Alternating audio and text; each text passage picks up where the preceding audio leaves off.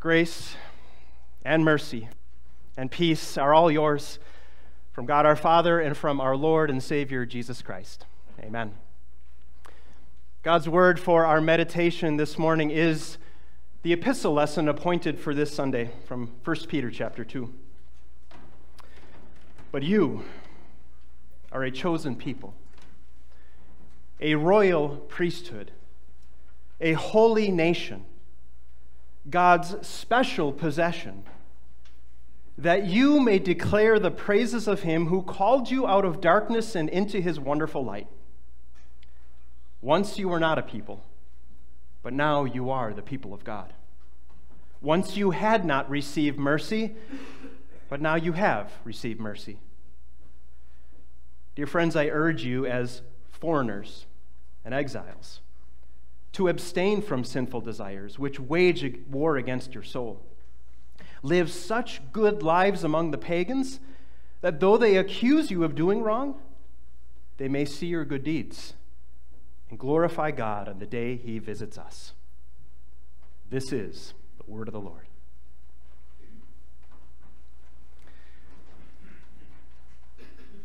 You know, for the most part, our lives in this world as Christians don't look a whole lot different than anyone else's, do they? We all get up in the morning, we all have breakfast, we go to work, we take our kids to school, we raise our families, right? We try to do good in our community, help other people. We all love tacos. Right? There's so many things in our lives that just look like the same as everyone else's as Christians, don't they? And you go just a little deeper. Not just these surface outward things, but, but we're the same before a holy God, aren't we? All by nature sinful. All by nature worthy of death and hell. All sin, all fall short of the glory of God. There is no one who does righteous before God, not even one, right? We all fall into the same, same camp. It doesn't matter who you are, where you live, when you live. We share that with every other human being in this world, don't we? And we continue to sin, don't we, as Christians? Unfortunately. Sometimes our lives might not look a whole lot different than the world around us. We're sinful, just like everyone else. But there's one really big difference between the life of a Christian and the life of someone who doesn't know the true God, who doesn't know Christ as their Savior. There's one really, really huge difference that, that really makes all the difference when it comes to absolutely everything about why you live and how you live and what all of this is really about. And the one big difference between you and everyone else in the world is that you have experienced and tasted the mercy of God. That mercy, that God does not treat you like he, you deserve to be treated, that you know that hell is not your eternal destination, that though that is what you deserve, that's not going to happen to you. You have experienced, you have tasted that mercy of God. And you've experienced that grace of God. That He treats you like you don't deserve. That He has called you to be something else, set apart from the rest of this world. It tells you you are different. You are special. You have purpose. Your life has meaning. Your eternity, it's bright. And not because anything you've done. Not because that you're better than other people in this world. Not because you've tried harder than them. Not because you go to church not because that you do more good than others, no, but only because of the mercy and grace of God. Only because of the mercy and grace of God that came into flesh and who was revealed to be your Savior and your substitute. God Himself in flesh, Jesus Christ. That you know Him that you know who he, who he really is, that he's not just this martyr, he's not just an example, he's not just a good teacher, he's not just a miracle worker. He is your God and Lord and Savior and substitute. He is your righteousness. In Jesus Christ, that you have come to know through the means of grace in the Word, through the water, through bread and wine you experience and taste the mercy and grace of God in the person of your Savior and substitute, your righteousness, Jesus Christ. And that makes all the difference, dear Christians. Because what that means is that though your day to day might look like just everyone else is in this world, it's not. It's not the same. Because why you do all these things in your life and how you do them is different. Because he has made you into his very own people. Peter is writing to Christians here nearly 2,000 years ago who, who were being tempted to give up on their faith, to give up on what they had learned about their Savior Jesus Christ and what he had accomplished for them and who they were in him because of suffering and persecution. It just seemed easier just to, to let that go and to just join in with the rest of the world and look like the rest of the world and live and act like the rest of the world. And that's why Peter writes this letter to encourage these young Christians to hold firm to Christ. And these words are here for us today. The Spirit speaks to us in these ancient words to maybe not Christians who are being outright persecuted and suffering for our faith, but, but who are tempted by the world around us to just give up on that whole belonging to God stuff. It's just too hard. Just join us, be like us. The Spirit through Peter reminds you of who you are, who you belong to and what difference that makes. He says that you are a chosen people. God has chosen you to be his very own. God claimed you as his own in the waters of your baptism. We just saw it a few minutes ago. Again, our Heavenly Father claimed little Lucas as his dearly loved child, chose him to be his very own. And the same was for you in your baptism, whenever that was, when you were just a little baby or if it was last week. God claimed you to be his very own, chose you, put his name on you, says, You belong to me. He says, You are a royal priesthood. And that phrase is just absolutely dripping with Old Testament imagery, isn't it? We, we heard it in our, in our Exodus lesson. That, that's why we read that one, because it connects so well to this one. What did God say about his Old Testament people? They were royalty, they were a kingdom of priests we are kings and queens in the sight of God. We are, we are set apart for something special, for some special work. And we are priests, which means that we have work to do. We offer sacrifices, sacrifices of praise. We get to share the word of God with others. We have purpose. Our lives have meaning. We are a royal priesthood. God comes and gives our lives value. He says, You are a holy nation. And that is not the United States of America, friends. That is the holy Christian church that you have been called into by faith. The holy nation of God's people, washed clean in the blood of Jesus, wearing his robes of righteousness right now God looks at you through Jesus and says, You are holy, you are blameless, you are faultless, you are mine. You belong to me.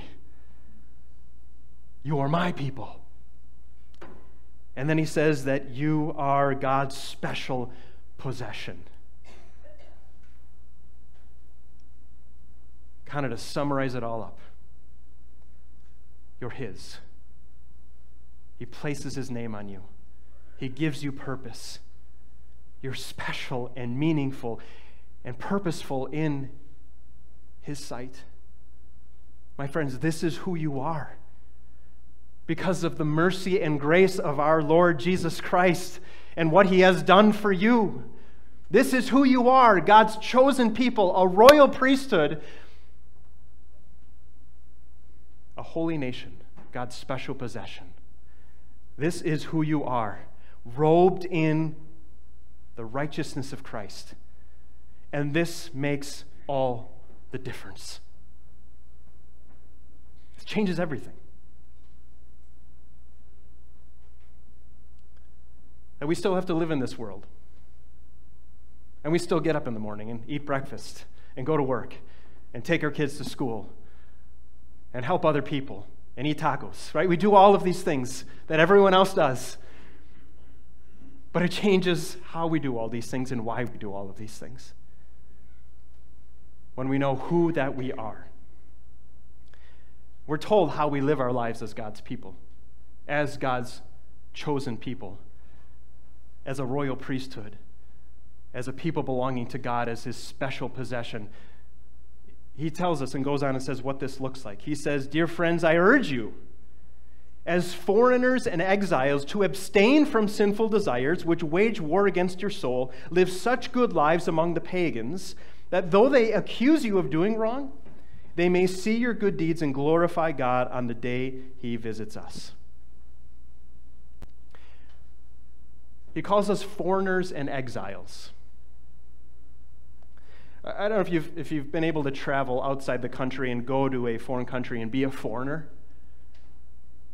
You know how that feels, right? You, you feel a little out of place. You, you don't know the language, you don't know the customs.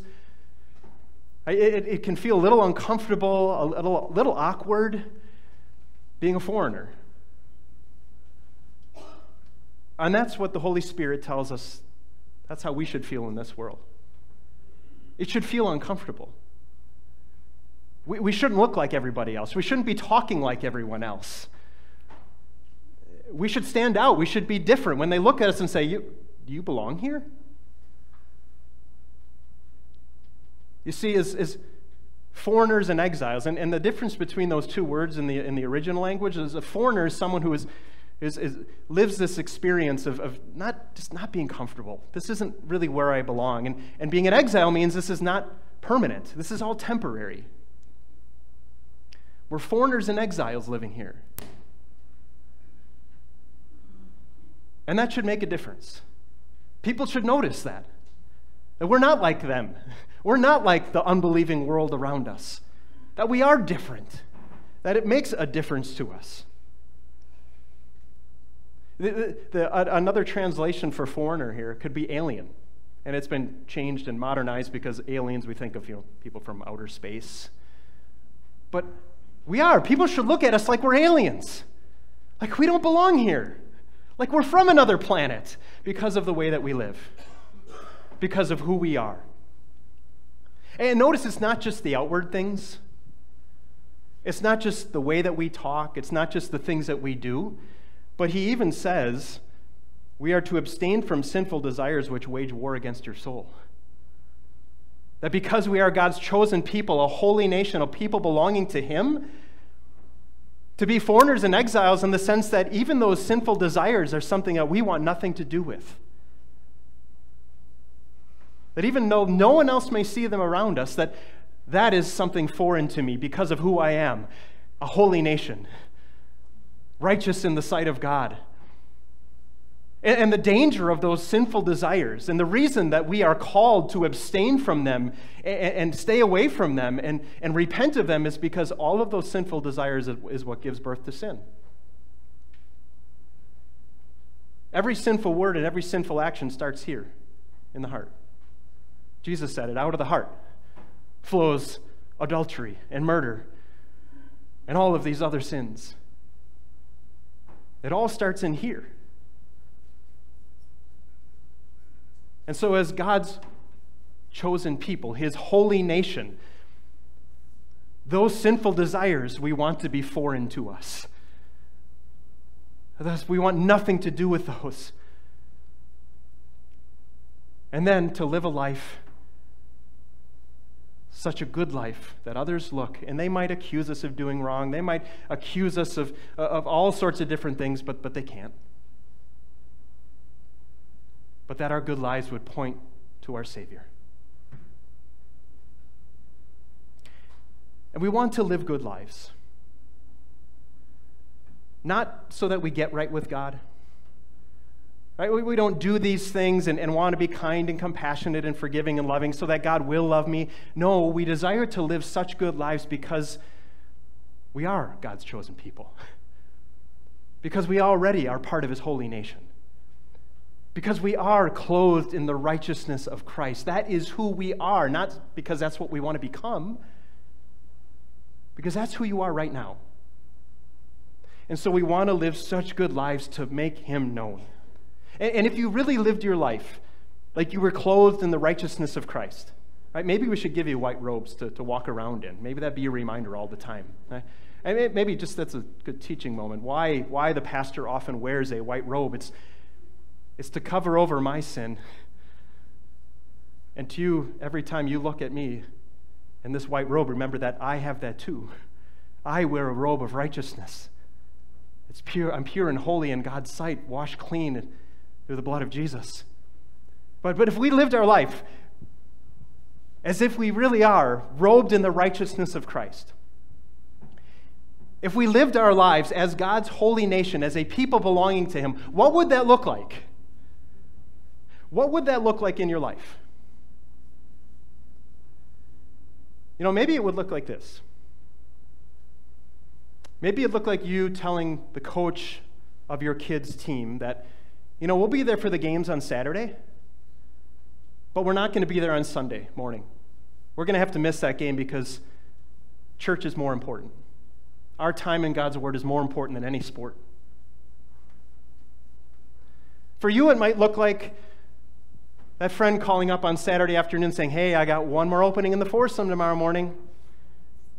And saying, Tempting, but I'm going to have to pass. Because Sunday morning is my time to be in the Word of God, and we can golf later in the week. What it might look like for you is, boss, I'm going to have to leave work early on, on Wednesday because I got Bible study at my church at 7 and, and I'll, I'll stay later tomorrow. But that my time and God's word is just too important to miss because of work. For you, it might look like, you know, that extremely rude guy in the Costco parking lot where you've been waiting for that spot, right? You even got your blinker on, and they quick and cut in there before you, right? And then you, you know, he, you kind of give him a look, and, and he's, you know, you can see what kind of language he's using at you, right? You can but just to smile and wave and find another spot. For you, it, might look like when you go to work and uh, you know all your coworkers are talking about the latest episode of that smutty new show on TV, and you have no clue what they're talking about. You've never seen it. For you, it, might look like uh, surprised looks like you're like you're an alien. When you tell them that you know you're, you're really serious with your boyfriend or girlfriend but, but you're not sleeping together? That you're going to wait for marriage? You're going to get foreign looks aren't you? Eh, for you it might look like paying your taxes all of them and honoring and respecting your government leaders, even if you disagree with them. That as your Facebook friends just tear down whoever's in the administration that they don't like, that you're not going to get involved with that. Because that's not who you are.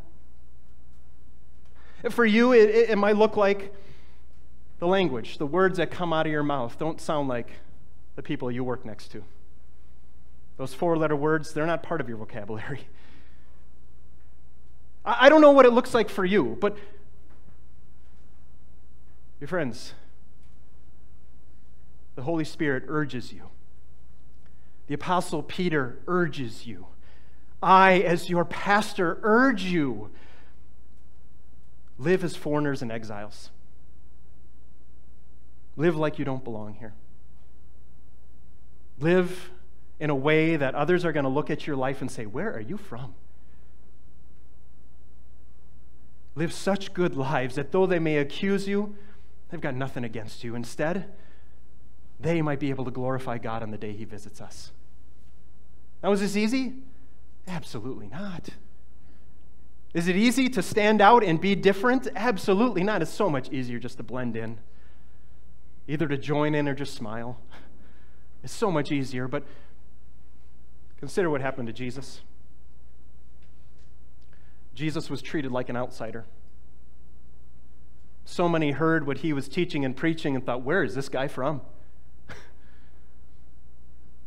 think about what they did to him. All for you. Because you don't. Because you haven't. Because there'll be times in the future that you don't. Jesus lived and died for you to give you his righteousness, to make you his very own. It wasn't easy for Jesus. Don't expect it's going to be easy for you. Now he calls you, robed in his righteousness. As we heard in our gospel lesson, to go and be salt and light,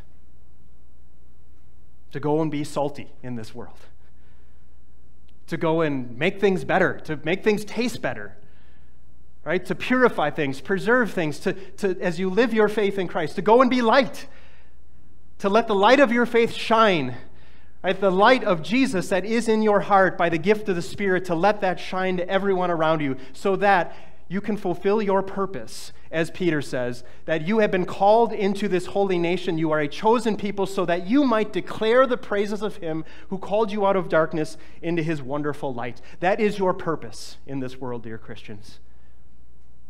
To declare His praises. Yeah, we. we we go and we want to be different. We, want to, we want our lives to look different, but it's not just to separate ourselves. We're in this world, but we're not of this world. But we also do it to invite others in, that they too may know what we know. We go and declare the praises of our God and what he has accomplished for all people, that this Savior has enough righteousness to cover the entire world. We've got it. By God's grace and mercy, we've tasted it and we have it. Let's live it. Let's share it. Amen.